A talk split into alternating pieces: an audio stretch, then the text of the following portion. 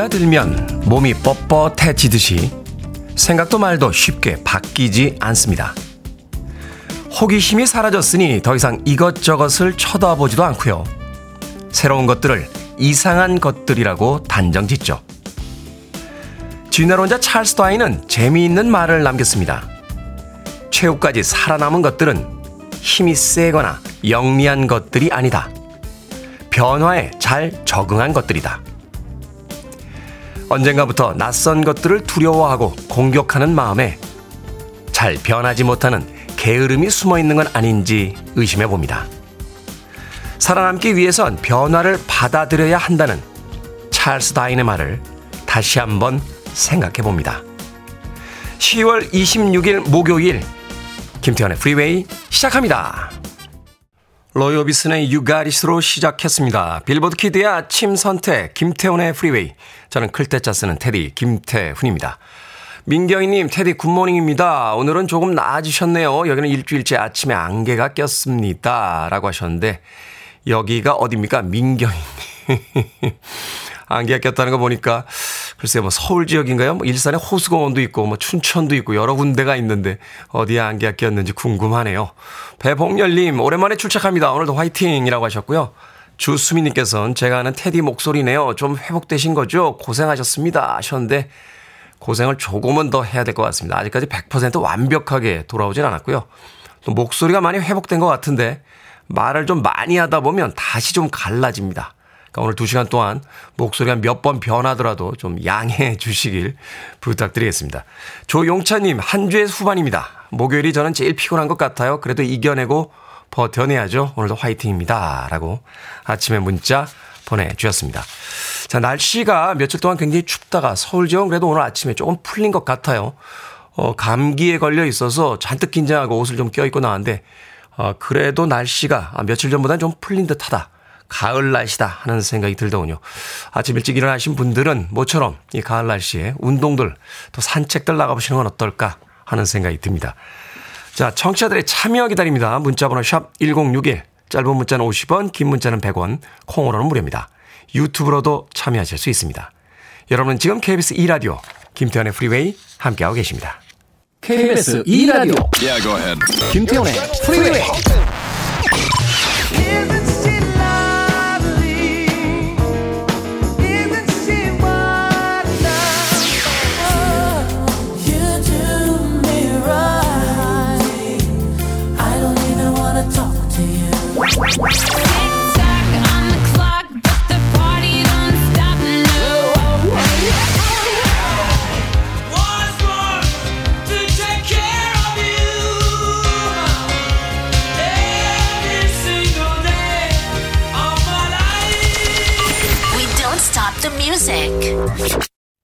미국의 흑인 여성 싱어이자 댄서로도 활약하고 있는 개빈 툴렉의 Don't Fight It 듣고 왔습니다. 4531님, 와, 일찍 출근하니까 제가 테디님의 오프닝 멘트를 들었습니다. 축하해주세요. 오늘은 제 생일이기도 하고요. 일찍 출근하니 좋은 일이 많네요. 라고 하셨습니다. 4531님.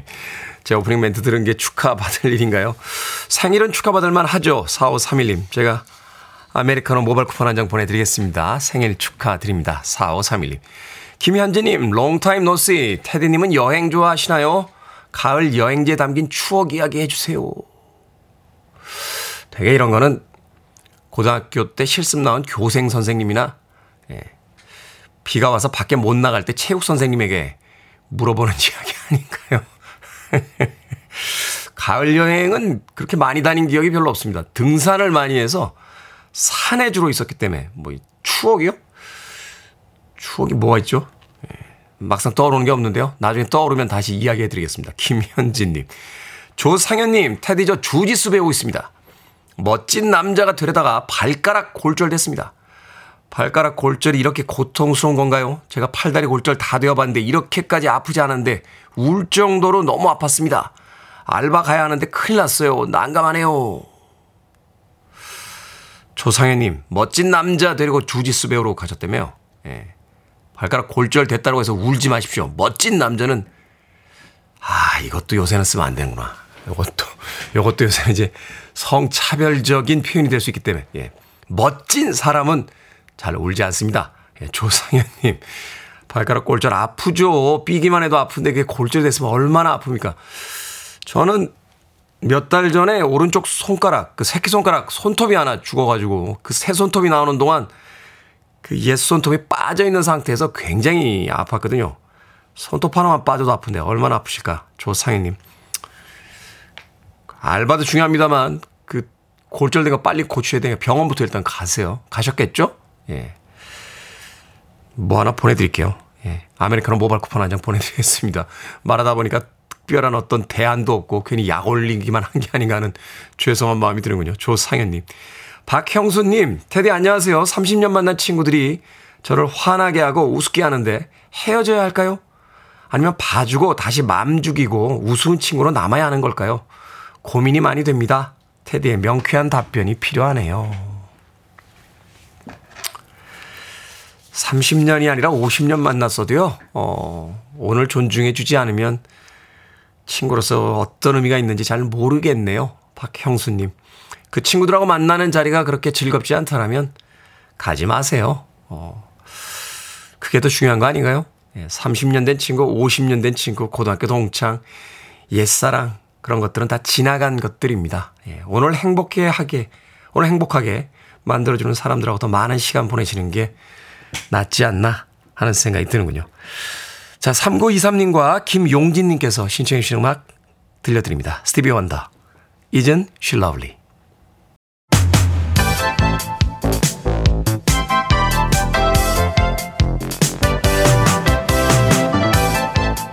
이 시간 뉴스를 깔끔하게 정리해 드립니다. 뉴스 브리핑 캔디 전예현 시사평론가와 함께합니다. 안녕하세요. 안녕하세요. 캔디 전예현입니다. 자, 10월 29, 12구 이태원 참사 일주기를 앞두고 더불어민주당이 이태원 참사 특별법 처리를 언급했습니다. 예, 오는 29일은 이태원 참사 일주기입니다. 무려 네. 159명이 숨졌던 참사죠. 이런 가운데 민주당에서 두 가지를 여권에 강조하고 있습니다. 첫 번째는 이태원 참사 특별 법안 통과를 빨리 하자는 거예요. 홍익표 민주당 원내대표가 어제 강조한 내용을 요약을 해보면 대통령이 결심하고 여당이 협조를 하면 신속 처리 안건, 이른바 패스들의 기한을 다 채우지 않고도 빨리 통과시킬 수 있으니까 여권에서 좀 의지를 갖고 해야 된다라고 언급을 했고요. 두 번째, 29일 서울시청 앞 광장에서 이태원 참사 일주기 시민 추모 대회가 열릴 예정이죠. 바로 이 대회에 윤석열 대통령, 정부, 여당도 참석한다면 국정기종 전환의 기회가 될 것이다. 이렇게 강조를 했었는데 앞서서 우리가 이 추모 대회에 유가족들과 시민대책회의도 윤석열 대통령이 참석해달라 정중히 요청한다는 취지의 기자회견을 했다라고 전해드린 바가 있습니다. 그리고 아, 이 뉴스는 좀 우리 시민들이 다 들으셨으면 좋겠어요. 이태원 참사 유가족 협의회 그리고 시민 대책 회의에서 27일부터 31일까지 이 참사와 관련된 뉴스 보도에 인터넷 댓글창을 닫아달라 이렇게 호소를 했습니다. 물론 이제 인터넷 댓글창을 닫는 것은 언론사에서도 해야 되고 뭐 포털 사업자에서도 해야 되는데 그렇죠. 일단은 꼭 이 기간뿐만이 아니더라도 이런 참사에 관련해서 왜 시민들이 굳이 이런 악의적인 말로 이분들에게 더 큰 피해를 줘야 되는지 정말 다 생각을 해봤으면 했고요. 자, 유가족 협의회 시민대책회가 다시 한번 강조했습니다. 댓글창이 혐오, 모욕, 2차 피해의 온상지로 동료 시민을 아프게 하지 않는 공간이 되게 해달라. 우리가 참사 희생자를 추모하고 참사의 아픔을 기억해서 더욱 안전한 사회로 거듭날 수 있도록 하자라는 말인데 어, 이건 뭐 포털이나 언론사뿐만 아니라 시민들 모두 좀 들어보고 귀담아야 될 말인 것으로 보입니다. 참. 자, 식품의약품안전처 산하기관인 한국마약퇴치운동본부 이사장이 사퇴를 했는데 그 사퇴 이유가 절도라고요? 예. 이 김필려 한국 마약 퇴치 운동 본부 이사장이 25일 사퇴를 했는데요. 이 논란이 된 사안이 바로 절도입니다. 지난해 11월 김 이사장이 의류 매장에서 옷을 훔친 혐의로 법원에서 벌금 10만 원의 선고유예를 받은 것으로 알려졌고 그러니 김 이사장이 국민의힘 경기 안양 동안을 당협위원장인 것으로 또 언론 보도를 통해서 알려지고 있는데요. 네. 국민의힘 중앙윤리위가 이 김희사 회장에 대해서 당원권 정지 3개월 징계를 지난 16일 이미 의결했다라고 합니다. 어쨌든 이 이사장의 거취 문제와 관련해서 식약처에서 이 마약 퇴치 운동본부 이사회 해임 요구서를 지난 23일 발송을 해서 31일 이 안건이 이사회에 상정돼 심의될 예정이었습니다. 그런데 어제 국정감사에서 보건복지위 야당 의원들이 이 김 이사장의 해임을 빨리 해라라고 요구를 하니까 이 이 관계자들이 밝힌 내용을 보면 본인이 사퇴 의사를 밝혔다는 건데요. 글쎄요, 이게 사퇴와 해임은 또 다르거든요. 완전히 다르죠. 그렇죠. 이 부분은 또 다른 또 논란이 될 것으로 보입니다. 네. 자, 고 채모 상병 순직 사건 당시 함께 실종자 수색 작업에 투입됐던 생존 장병이 해병대 1사단장을 공수처에 고소하기로 했다고요? 예, 지난 7월 실종자 수색 과정에서 고 채모 상병이 순직을 했습니다. 근데 채모 상병과 함께 급류에 휩쓸렸는데 아주 가까스로 구조되어서 생존한 해병 대원이 전역하면서 동시에 해병대 1사단장을 고소해 하게 된 거죠. 지금 군 인권센터에서 밝힌 내용에 따르면요. 이 전역한 A 씨는 임 사단장을 업무상 과실치상 혐의로 고위공직자 범죄수사처 공수처에 고소할 예정이라고 합니다. 이 A 씨의 이 입장을 좀 요약을 해보면 어, 책임져야 될 윗사람들은 책임지지 않고 현장에서 해병들이 물에 들어가는 것을 걱정하는 사람들만 처벌하게 되는 과정을 보고 있다라고 지적을 했고요. 당사자로서 그냥 지나칠 수가 없다라고 밝혔습니다. 군 인권센터에서는 공수처의 성역 없는 수사가 신속하게 이뤄져야 된다라고 다시 한번 강조했습니다. 네. 자, 8월 출생아 수가 관련 통계 작성 이래 처음으로 만 명대로 떨어졌다고요? 지금 우리 인구 감소는 다 대부분 알고 있는 건데 문제는 이제 가속도가 붙었다. 이렇게 해석할 수 있는 부분이겠죠. 네. 통계청의 8월 인구 동향을 봤더니 8월 출생아 수가 2만 명 아래로 떨어져서 1만 8,984명으로 집계가 됐습니다. 8월 출생아가 2만 명에 못 미친 게 통계 작성 이후에 올해가 처음이라고 하네요. 아. 감소를 봤더니 8월 출생아가 1년 새 12.8%나 감소했다고 합니다. 아, 엄청나게 떨어졌네요. 네. 네.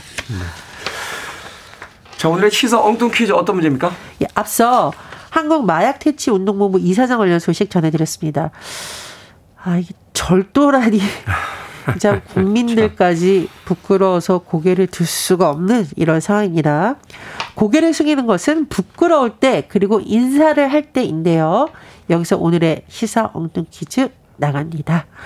나라마다 다른 인사말 중에 인도의 인사말 이거 이제 요가 배우는 분들이라면 수업 시간에 자주 써서 익숙할 거죠. 네. 원래는 당신을 존중한다 이런 뜻을 갖고 있다는 인도의 인사말은 무엇일까요? 1번 나마스테 2번 나이테 3번 돈키호테 4번 악어떼 정답하시는 분들은 지금 보내주시면 됩니다. 재미는 오답 포함해서 모두 10분에게 아메리카노 쿠폰 보내드립니다. 인도의 인사말인 이것은 요가를 배우는 분들이라면 수업 시간에 자주 써서 익숙할 텐데요. 원래는 당, 당신을 존중한다라는 뜻을 갖고 있는 인도의 인사말이라고 합니다. 이것은 무엇일까요? 1번 나마스테, 2번 나이테, 3번 돈키호테, 4번은 악어떼 되겠습니다. 문자번호 샵 1061, 짧은 문자 50원, 긴 문자 100원, 콩으로는 무료입니다. 뉴스 브리핑 전예현 시사평론가와 함께했습니다. 고맙습니다. 감사합니다. 조서원님께서 신청하신 음악입니다. 켈리 클락슨, Stronger. You know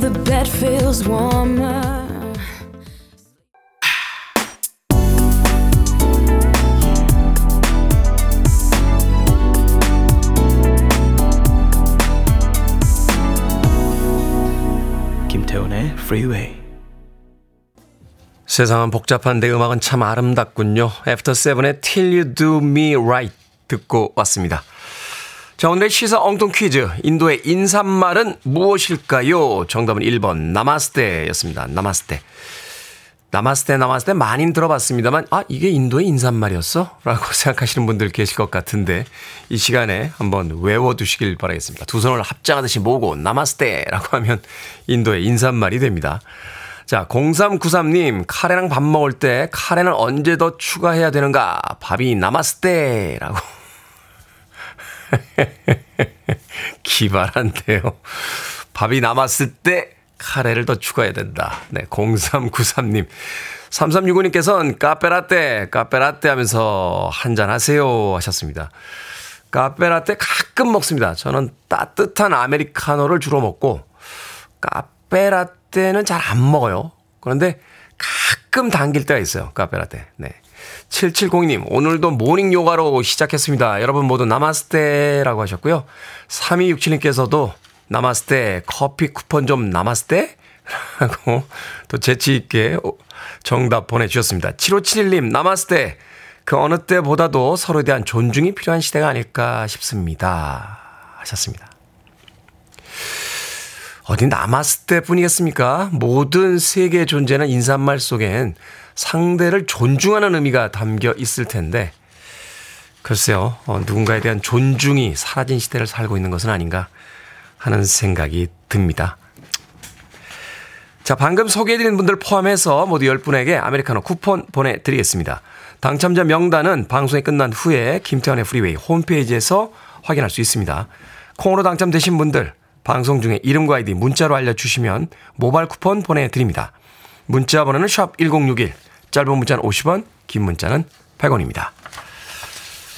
어, 7951님께서요, 테디 안녕하세요. 오늘은 테디의 멋진 목소리로 돌아오기 1분 전이네요. 많이 좋아지셨어요. 다행입니다. 건강 잘 챙기세요. 하셨는데, 1분 전은 아니고요. 한 하루 전이나 이틀 전 정도 되지 않나 하는 생각이 듭니다. 확실히 목을 상하고 나니까 이게 좀 약해졌는지, 괜찮다가도 조금 이야기가 길어지면 또 약간씩 갈라지거든요. 네, 오늘 제가 말을 많이 하지 못하더라도 양해해 주시길 부탁드리겠습니다. 7951님. 자, 이수민님께서 신청하신 음악 들려드립니다. Imagine Dragons, Thunder.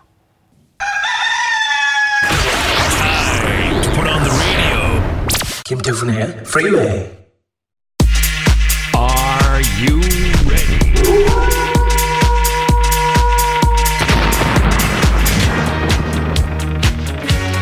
센스 만점 고민 상담소. 결정은 해드릴게. 흰색의 상담소.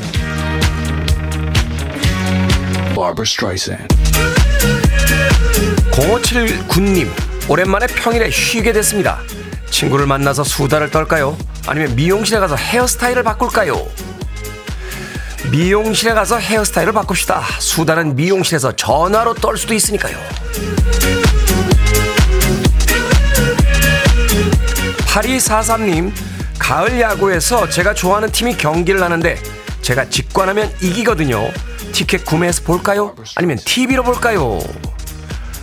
티켓 구매해서 봅시다. 징크스도 징크스지만 좋아하는 팀이 가을 야구하기 쉽지 않습니다.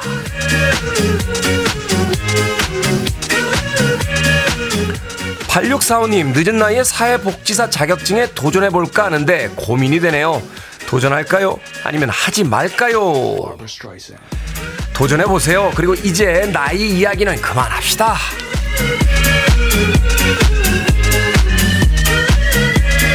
6669님, 일어나서 씻을까요? 아니면 씻지 말까요? 씻지 마세요. 이런 문자 보내실 여유 있으시면 아직 안 쓰시셔도 돼요.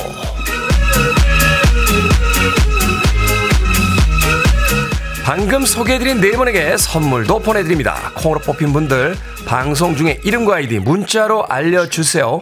고민 있으신 분들 언제든 김 소장에게 의뢰해 주시기 바랍니다. 문자번호 샵 1061 짧은 문자 50원 긴 문자 100원 콩으로는 무료입니다.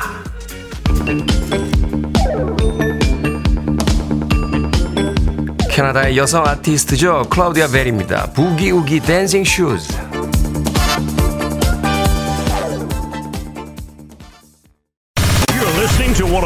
Best radio stations around. You're listening to 김태훈의 프리웨이 Billboard Kid의 아침 선택 KBS 2라디오 김태훈의 프리웨이 함께하고 계십니다. 0506님께서요. 초등학교 3학년 아이 잠들어 있는 모습 보고 새벽 5시면 농장으로 나와 농사며 손님 맞을 준비를 합니다. 며칠 전에는 아이가 혼자 있기 싫다고 울더라고요. 집도 아이들도 제 마음도 엉망이 되네요. 잘하고 있다고 위로가 필요한 아침 응원 부탁드려요. 라고 하셨습니다. 아이는 클 거고요. 농장은 자리가 잡힐 겁니다. 시간을 믿어보죠. 잘하고 계신 겁니다. 0506님, 화이팅 하십시오. 자, 1부 끝곡 들려드립니다. 루퍼트 홈즈의 힘 듣습니다. 전 잠시 후 2부에서 뵙겠습니다.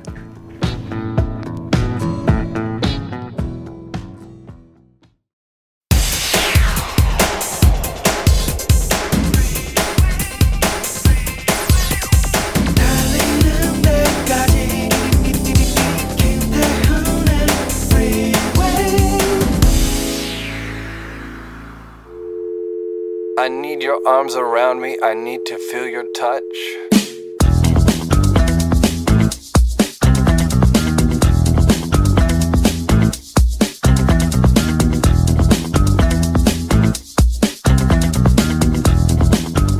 주사기 공포증 증상. 어딘가 아프면 주사 맞을 걱정부터 함. 주사를 맞다가 어지러움을 호소하거나 기절한 적이 있음. 바늘이나 주사기 모형만 봐도 소름 끼치게 무서움. 주사 맞아야 할 일이 생기면 하루 종일 기분이 안 좋음. 주사 맞을 때 최대한 바늘을 보지 않기 위해 노력함. 간호사 선생님에게 제발 안 아프게 놓아달라고 부탁함.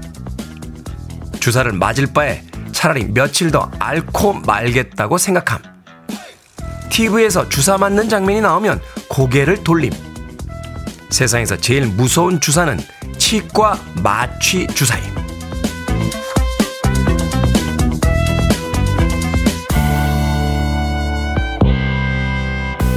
A golden bird that flies away, a candle's fickle flame. 뭐든 읽어주는 남자. 오늘은 청취자 오예원님이 보내주신 주사기 공포증 증상을 읽어드렸습니다. 주사 잘 맞으십니까? 막상 맞을 때는 따끔하고 몇 초 만에 끝나지만 주사 바늘이 몸에 들어간다는 공포감에 눈을 질끈 감고 이거 아픈 거냐고 물어보고 몸에 힘을 주게 되는데요. 포기하면 편합니다. 몸부림을 치나 가만히 있으나 어차피 아픈 건 똑같거든요. 가장 좋은 건 주사 맞을 일을 아예 만들지 않는 거겠죠. 주사 맞을 일 없게 다들 건강 챙기십시오. 팻 베네타의 Hit Me with your best shot으로 시작했습니다. 김태훈의 프리웨이 2부 시작했습니다.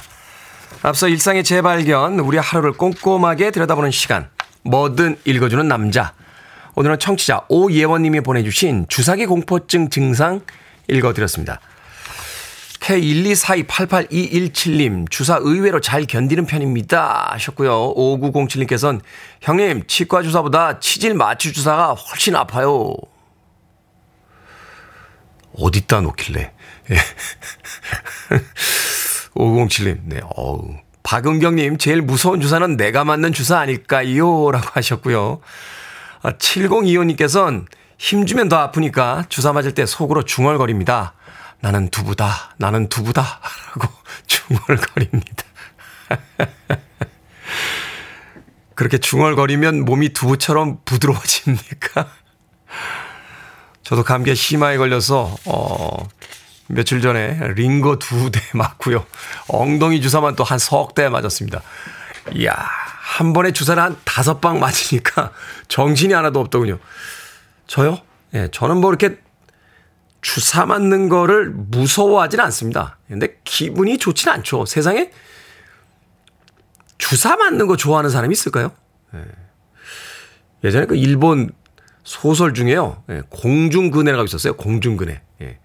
거기 나오는 아주 그 괴짜 의사가 어, 환자만 오면은 증세도 안 물어보고 일단 주사를 한 방 맞죠. 라고 하면서 그 주사 맞는 장면을 보면서 막 혼자 이렇게 좋아하고 막 이런 엽기적인 장면이 나왔던 기억이 납니다만 직접 맞는 사람 중에서 주사 맞는 거 좋아하는 사람이 있을까 궁금하군요. 네. 주사, 어른이든 아이든 모두가 싫어하는 게 바로 주사가 아닐까 하는 생각도 듭니다. 자, 뭐든 읽어주는 남자. 여러분 주변에 의미 있는 문구라면 뭐든지 읽어드립니다. 김태훈의 프리웨이 검색하고 들어오셔서 홈페이지 게시판 사용하시면 됩니다. 말머리 뭐든 달아서 문자로도 참여 가능하고요. 문자 번호는 샵 1061. 짧은 문자는 50원, 긴 문자는 100원, 콩으로는 무료입니다. 어, 오늘 채택된 청취자 오예원님에게 촉촉한 카스테라와 아메리카노 두 잔 모바일 쿠폰 보내드리겠습니다. I want it. I need it. I'm desperate for it. Okay, let's do it. 김태훈의 Freeway. 가을 분위기에 어울리는 두 곡의 음악 이어서 들려드렸습니다. 박봉기님께서 신청하신 스팅의 My One and Only Love 그리고 서성용님께서 신청하신 더스티 스프링필드의 The Look of Love까지 두 곡의 음악 이어서 들려드렸습니다. 3255님께서요. 출근길입니다. 노란 은행나무길 보며 출근 중인데 음악이 참 잘 맞네요. 춘천에서 유희영이라고 아침 출근길의 풍경과 함께 또 들으시는 음악에 대한 감상까지 보내주셨습니다. 고맙습니다. 김규도님, 서울에서 출근길에 열심히 형님 방송 청취 중인 직장인 김규도입니다. 오늘은 경남 거제에서 태원 형님 방송을 매일 잘 챙겨 듣고 있는 제 아내 김정민의 생일이에요. 결혼 10년 차인데 부득이 주말 부부 3년 차로 지내고 있어 아쉽게도 곁에서 축하를 못 해줍니다. 남편의 첫 직장인 거제에 시집 와서 지난 10년간 이직을 몇 번이나 하면서 속만 많이 썩였는데 딸아이 키우고 우리 가정 잘 챙겨주는 여보 고맙고 미안하고 사랑합니다. 라고 자신의 아내 김정민 씨의 생일을 남편 김규도님께서 축하해 주셨습니다. 사랑한데요. 김정민님. 지난 10년간 너무 감사했다고 남편분이 꼭 전해달라고 문자 보내셨습니다. 생일 저도 축하드립니다. 이일상님. 오늘 선곡 너무 좋네요. 처음 인사드려요. 근데 제가 아는 김태호 씨 맞나요? 목소리가 너무 낯설어서 계속 들으면서 확인 중입니다. 목소리가 팔색조입니다. 예. 월요일부터 지금까지 목소리가 한 다섯 번은 변한 것 같아요. 예. 탁했다가 막 거칠었다가 갈라졌다가 오늘은 조금 그래도 안정적이죠. 예. 목소리가 이렇게 가라앉고 좀 이런 건 괜찮은데 이제 갈라지거나 안정적이 아니면 예, 제가 목에다 힘을 줄 수가 없으니까요.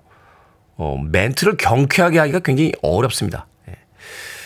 이번 주에 예, 제 목소리 참고 견뎌주시는 분들에게 다시 한번 감사의 말씀을 드립니다. 예, 김태현 맞습니다. 예, 이일상님 너무 낯섭니까? 예. 이 목소리도 괜찮지 않나요? 예, 별로예요? 7003님. 테디, 출산 후 살살 아프던 어금니가 며칠 전부터 참을 수 없을 만큼 아파서 세상에서 제일 무섭고 가고 싶지 않은 치과에 치료를 다니고 있습니다. 씩씩한 어른이가 되어 떨지 않고 잘하고 돌아올 수 있도록 응원해 주세요. 어른들이 치과 다녀오는데 응원까지 해달라고 합니까? 저도 사실 올겨울에 왼쪽에 임플란트를 하나 해야 돼요. 예. 잇몸이 하나 무너져가지고 봄에 진단 받았는데 아직도 안 하고 있습니다. 예. 그 스케일링 받으러 갔더니 어 왼쪽 엄니 임플란트 하셔야겠는데요? 라는 이야기 들었는데 아 예. 곧 와서 하겠습니다. 하고서는 지금 6개월째 안 가고 있습니다. 저에게도 여러분들이 응원해 주신다면 올겨울엔 꼭 임플란트 하도록 하겠습니다. 그렇군요. 어른들도 무서워하는 치과, 치과에 가기 위해서 누군가의 응원이 필요하군요. 자, 6220님의, 6220님의 신청곡 들려드립니다. 프레드 머큐리, I was born to love you.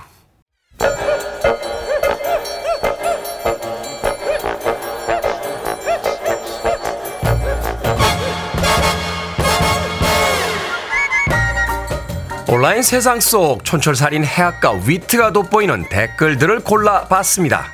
댓글로 본 세상.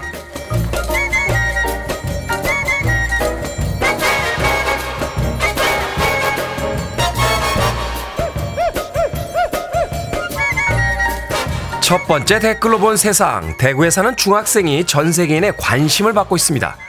양발을 교차하면서 미끄러지듯 나아가는 빠른 발 동작으로 마치 공중에서 걷는 것 같은 slickback 춤을 추는 영상을 동영상 플랫폼에 올렸기 때문인데요. 친구랑 식당에서 국밥을 먹고 나오는 길에 영상을 찍어 올린 건데 공개된 지 불과 5일 만에 2억 view 이상의 조회수를 기록했다는군요. 여기에 달린 댓글 드립니다. 푸푸님, 와, 저 정도 스텝이면 물 위도 걷겠는데요. 레이님, 국밥 먹고 나오는 길에 춘 춤인데 세계가 뒤집어지다니 스토리텔링까지 K 컨텐츠로 완벽하네요. 저도 이거 봤는데 이거 어떻게 하는 겁니까? 나도 한번 해봐야겠는데.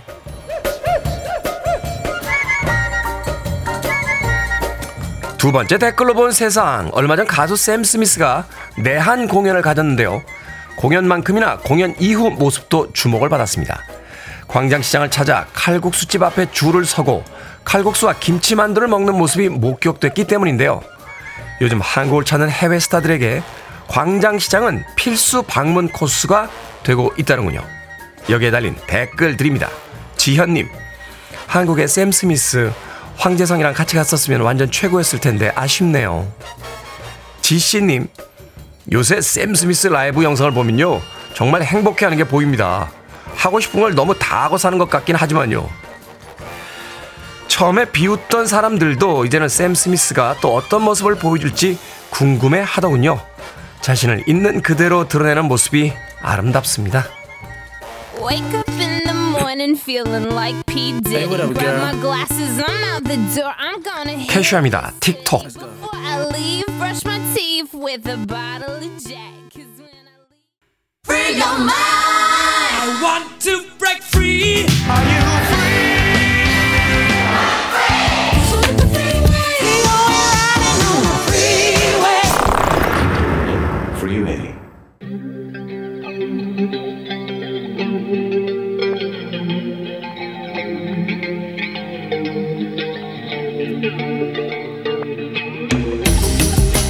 21세기의 키워드로 우리의 역사를 살펴보는 시간입니다. 역사 대자뷰. 오늘도 공간역사연구소 박광일 소장님 나오셨습니다. 안녕하세요. 안녕하세요.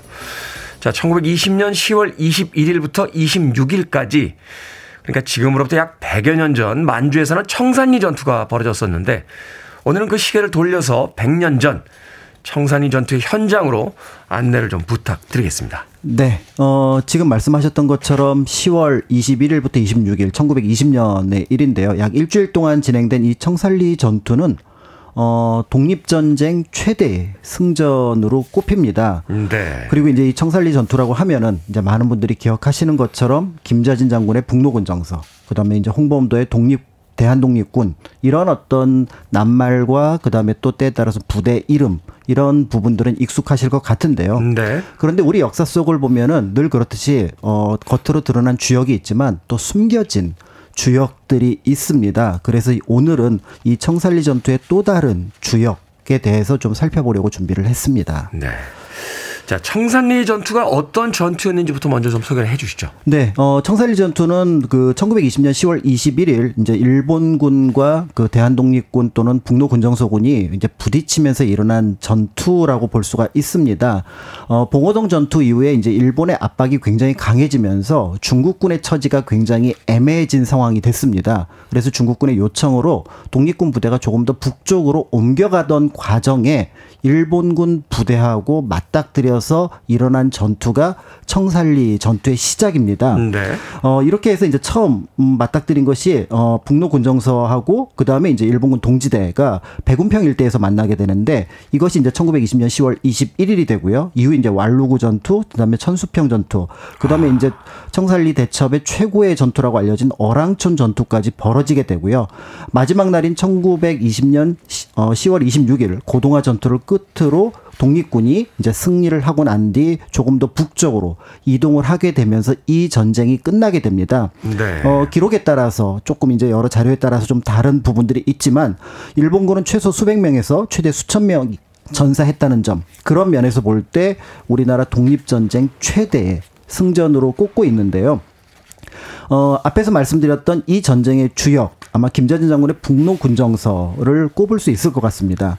그런데 그 배경에 사실은 조금 멀리 떨어져 있었던 신흥 무관학교가 있다라고 할 수가 있는데요. 네. 어, 사실은 이제 그 북로군정서는 그 이전에 중광단, 그 뭐 대한정의단 이름으로 불렀었던 부대였는데 여기에 전문적인 군사 훈련을 받은 신흥무관학교 출신의 지도자 그리고 병력이 참여했다는 점을 강구할 수 없다라고 볼 수가 있을 것 같습니다. 네. 이 신흥무관학교가 이제 독립운동사를 이야기할 땐 빠질 수가 없더라고요. 맞습니다. 그 뮤지컬로도 만들어졌던 걸로 기억을 하는데 네. 어떤 것이었습니까? 어, 신흥무관학교는 이제 널리 알려진 것처럼 이제 굉장히 유명한 분들하고 연결이 되어 있습니다. 이회 영, 이석영, 육형제를 포함해서 이동영 선생이라든지 김동삼 선생, 그다음에 석주 이상용 선생 이런 어떤 그 지사 또는 혁신 유림으로 불렀던 분들이 이제 참여를 하게 되는데요. 처음에는 이름이 경학사였습니다. 낮에는 어, 농사를 짓고 밤에는 공부를 하는 그렇지만 사실 은 이제 어떤 무관 학교의 모습을 숨기기 위해서 이런 이름을 지었고요. 이후에 이제 신흥 강습소, 신흥 학교 그리고 나중에 이제 신흥 무관 학교라는 이름을 갖게 되는데 어 신흥 무관 학교가 어 독립운동 기지 또는 독립군 역사에서 중요한 의미를 가지는 거는 보통은 이제 독립군 기지가 우리 교포들이 많은 곳에 설치가 됩니다. 네. 그런데 신흥 무관 학교는 처음부터 무관 학교를 세울 작정이었기 때문에 어떤 의미에서 보면은 인적이 드문 곳.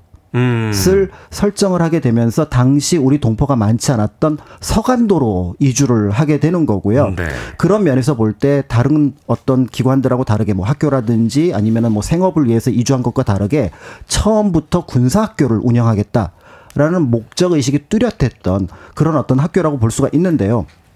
그럼에도 현지 중국인과 불화를 겪게 됩니다. 현재 중국인가 불화를 겪는다. 예, 그러니까 아무래도 이제 뭐 여기서 뭐 한국인들이 왔다 갔다 하니까 그런 부분이 좀 부담스러웠던 부분들이 있고요. 배타적이 되고. 네, 그다음에 이제 서간도 지역에 또 풍토병이 굉장히 심해서 아. 어, 이 부분이 굉장한 처음에 한 1911년, 12년, 13년에 어려움을 겪게 만들었던 일이라고 볼 수가 있습니다.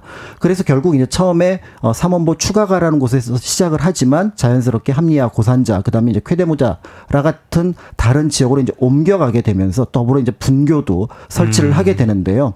어, 처음에는 그렇게 많은 지원자가 없었던 이 신흥무관학교에 3.1 운동이 계기가 되면서 어마어마한 지원자들이 들어오게 됩니다. 네. 그래서 3.1 운동 이전에 한 8, 9년 동안 한 500명 정도에 그쳤던 신흥문학교 학생이 1919년 당해만 3,000명 정도가 오. 지원을 함으로써 말 그대로 이제 규모를 갖춘 무관학교의 모습을 보여주게 됩니다. 한 해에 3천 명이 들어왔으면 결코 작은 규모가 아니네요. 네, 그리고 더 나가서 신흥 무관학교는 아무나 들어온다고 받아주는 학교가 아니라 음. 보증인이 있어야 됩니다. 아, 그렇죠. 예, 그 사람이 누군지를 모르고 받았다가는 굉장히 큰 문제가 생길 수 있기 그렇죠. 때문에 그래서 만해 한용운 선생이 사실은 여기에 들어가려고 했다가 보증인이 없어서 총을 맞고 사실은 부상을 입고 피신을 할 정도였습니다.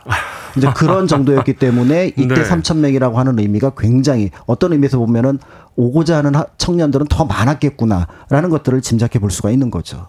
그렇다면 신흥 무관학교에서는 어떤 교육을 했습니까? 어, 굉장히 이제 체계적인 교육을 했다라고 알려져 있는데요. 이제 단기 과정으로 뭐 3개월, 6개월, 그 다음에 장기 과정으로 1년, 3년. 그러니까 이제 졸업하고 나서 지위가 달라진다. 이렇게 볼 수가 있는데요. 이 처음에 이제 이 자리를 잡는데 결정적인 역할을 했던 분은 대한제국 무관 출신의 이장영 장군입니다. 네. 그래서 이분이 대한제국에서 자신이 무관학교에서 배웠던 것들을 그대로 이 신흥 무관학교에 적용을 시켰는데요. 예를 들어서 이제 학과, 술과 체육, 이런 어떤 과목을 분류를 해서 거기에 맞춰서 이제 그 학생들을 가르쳤고요. 이제 요런 부분들이 있는 상황에서 어 신흥 무관학교가 있다는 소식을 듣고 당시 일본 사관학교에서 어 공부를 했던 지청천 장군 김경천 장군이 합류를 하면서 어떤 의미에서 보면 당시 세계적인 추세의 어떻게 보면 독립 어 군사 양성 과정 이런 것들이 이제 신흥 무관학교에 접목이 되어서 당대의 평가를 보면은 정규 사관학교 못지 않다. 이런 어떤 평가를 받기도 했습니다. 그런데 이제 문제는 재정이었습니다. 재정. 그 학생들은 학비를 내지 않으니까 결국 그 학생들을 공부시키고 또 훈련을 시키고 또 먹이는 일들을 그 운영자들이 담당, 담당을 했는데 네. 역시 재정이 굉장히 어려움을 겪었다고 하는데요. 그런 면에서 볼 때 이제 당시 원병상이라고 하는 분이 기록을 남겨놨습니다. 일기를 써서 기록을 남겨놨는데 어, 조밥에 콩 장아찌로 몇 날 며칠을 버텨야 했다. 아. 그것도 넉넉하지는 못했다라고 얘기를 하는데 그럼에도 이제 서로 위로를 했던 거죠. 우리가 누구냐? 우린 독립군이다. 우리는 나라를 되찾기 위해서 이렇게 이역 만리해서 고생을 하고 있으니 이 정도 어려움은 이겨낼 수 있다. 서로를 응원하고 지지하면서 극복했다. 이렇게 알려져 있는데요. 어 이렇게 이제 신흥 무관학교를 졸업하게 되면은 이제 처음에는 신흥하구단이라고 하는 그 단체에 이제 소속이 됩니다. 그러면서 2년간 모교를 위해서 복무를 해야 되고요. 만약에 모교가 아니라면은 근처에 있는 다른 학교에서 어, 역사를 가르치거나 또는 체육을 가르치는 그런 어떤 교사로서의 활동을 하게 되면서 네. 자연스럽게 신흥 문학교 일대에 여러 개의 학교가 이제 만들어지기도 하고요. 또 한편으로 병사들의 병력을 유지하기 위해서 어 김동삼 선생이 중심이 돼서 백서농장이라고 하는 것을 운영하기도 했는데 앞서 말씀드렸던 이제 풍토병으로 이제 실패하는 그런 일을 겪게 되기도 합니다.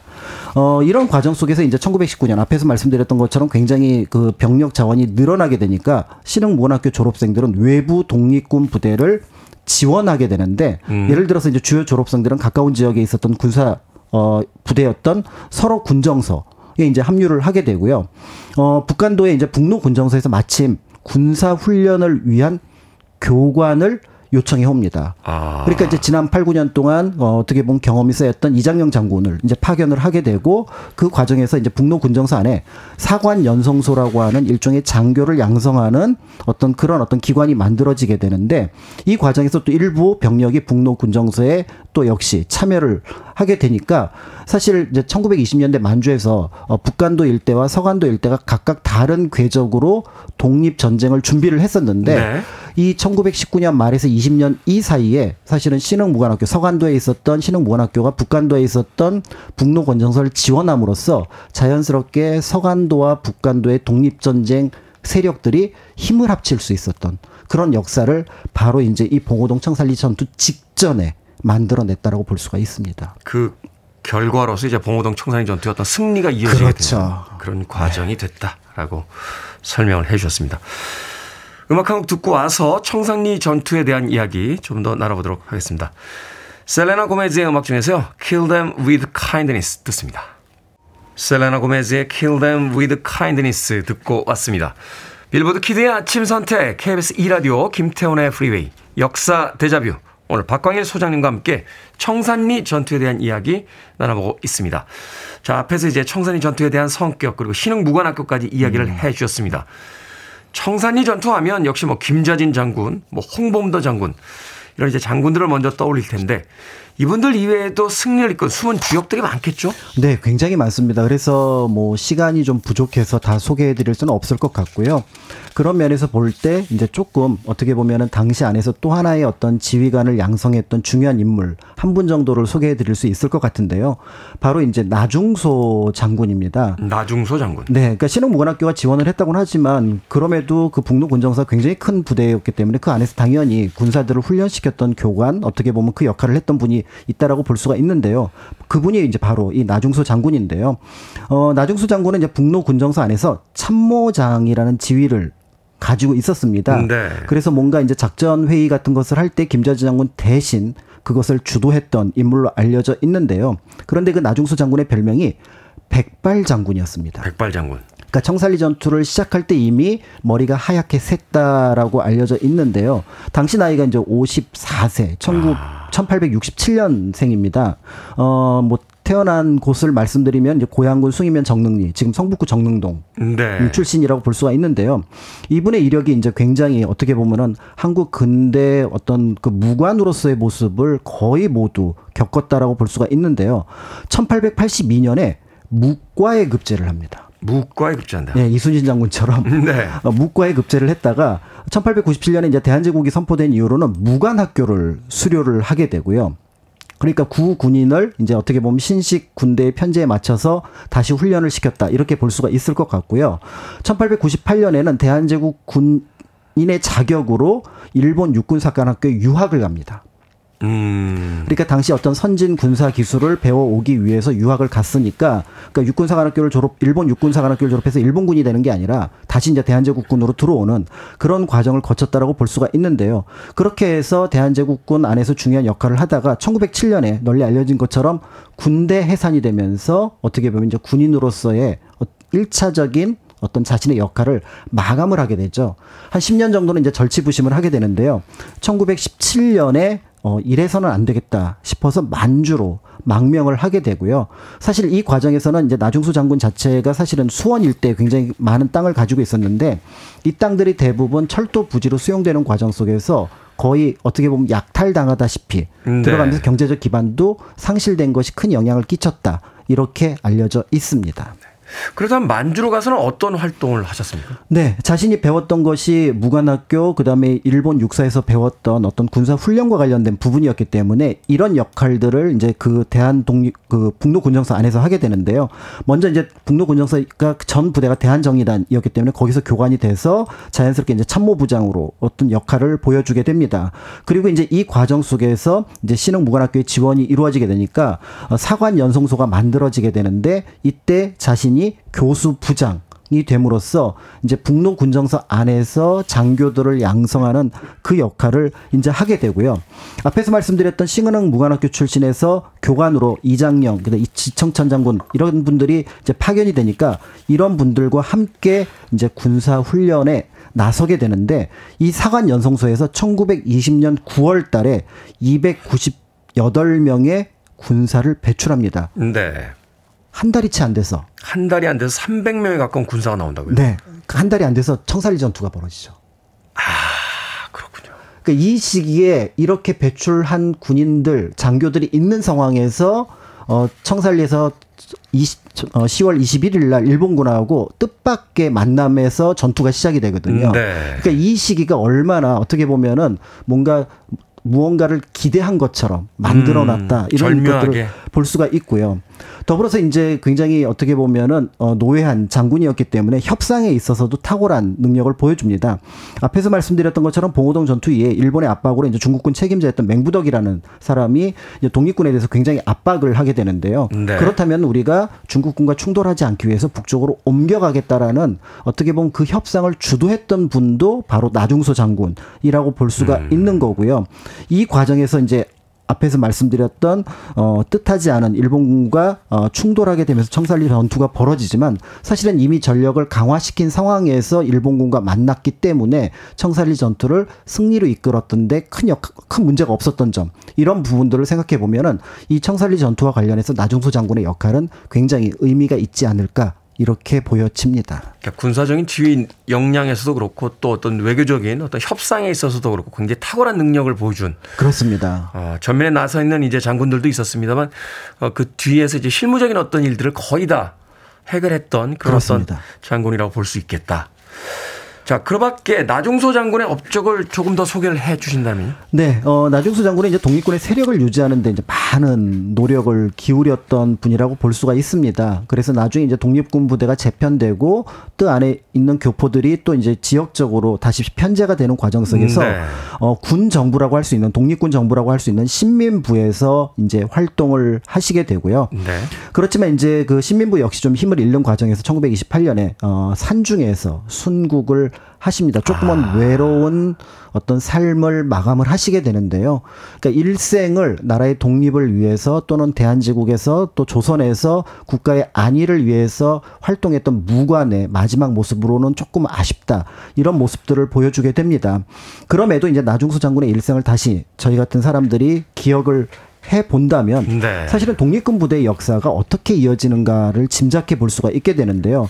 이 나중수 장군이 앞에서 말씀드렸던 것처럼 조선의 묵과로 어, 어떻게 보면은 군인의 길에 들어섰다가 그렇죠. 그런데 그때 이제 상황이 대한제국으로 바뀌었으니까 네. 그러면 새롭게 만들어진 무관학교에 적을 두었다가 마침 당시가 굉장한 어떤 세계적으로 큰 변화를 겪고 있었으니 그 변화를 인식하기 위해서 일본의 육사에 가서 그 내용들을 또 습득하기도 공부하고. 했고요.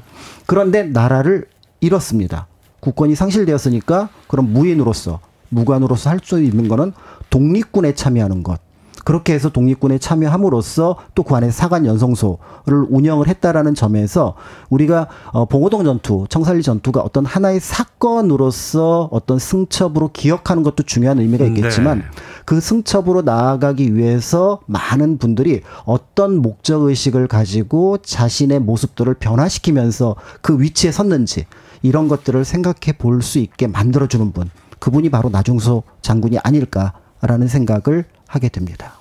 우리가 막연하게만 알고 있던 청산리 전투가 결국 그렇게 막연한 어떤 승리가 아니라 이렇게 준비된 많은 분들이 그렇습니다. 있었다는 것들 또 그들의 준비를 통해서 우리가 승리를 얻을 수 있었다는 것을 다시 한번 좀 생각을 해봐야 될 것 같습니다. 자, 역사 대자뷰 오늘은 청산리 전투에 대해서 공간역사연구소 박광일 소장님과 이야기 나눠봤습니다. 고맙습니다. 감사합니다.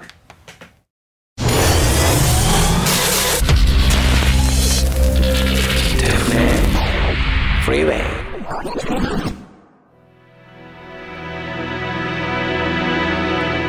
KBS 2라디오 김태훈의 프리웨이 오늘 방송 여기까지입니다. 오늘 끝곡은 Whitesnake의 Is This Love 준비했습니다. 편안한 하루 보내십시오. 전 내일 아침 7시에 돌아오겠습니다. 고맙습니다.